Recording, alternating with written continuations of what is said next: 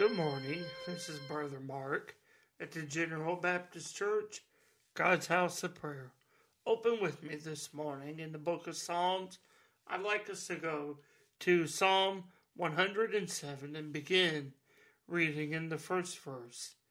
As he opened this morning and we begin to read, we see the psalmist declaring of the enduring mercy of God.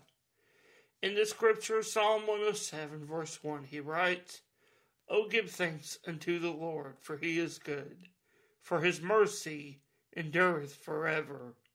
Let the redeemed of the Lord say so, whom he hath redeemed from the hand of the enemy, and gathered them out of the lands, from the east and from the west, and from the north and from the south." Today, as we look in this scripture and read, we can give thanks to the Lord, for it is such a small sentence to give, as the writer declares, give thanks to the Lord. It is such a small sentence with a solemn, very powerful, and profound declaration of praise. Acknowledging the goodness of the Lord, the goodness of God, is vital in our lives.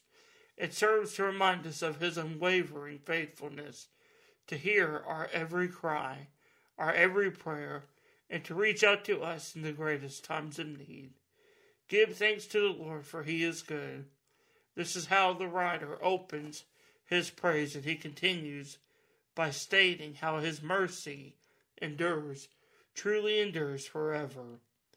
You and I truly cannot fathom, cannot fully understand the extent of God's mercy and goodness, and neither can we comprehend the depth of his knowledge and understanding, as the prophet Isaiah declares.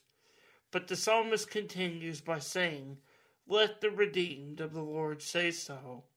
Everyone has experienced the mercy of God in their life. At one time or another, his mercy has brought you through trouble. His mercy has delivered you from the power of sin and its powerful grip and bondage in our lives. His mercy has brought you and I through tribulation and trials and delivered us from the effects. The depths of God's mercy truly knows no bounds. His mercy brought salvation to David after his adultery with Bathsheba, when he called out to him to create a clean heart within himself, and to restore the joy of the Lord's salvation.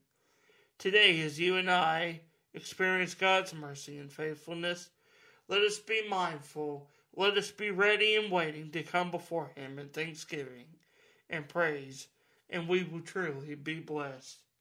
I pray that this scripture is a blessing to you this morning and gives you encouragement in your coming day. Thank you for listening, and God bless.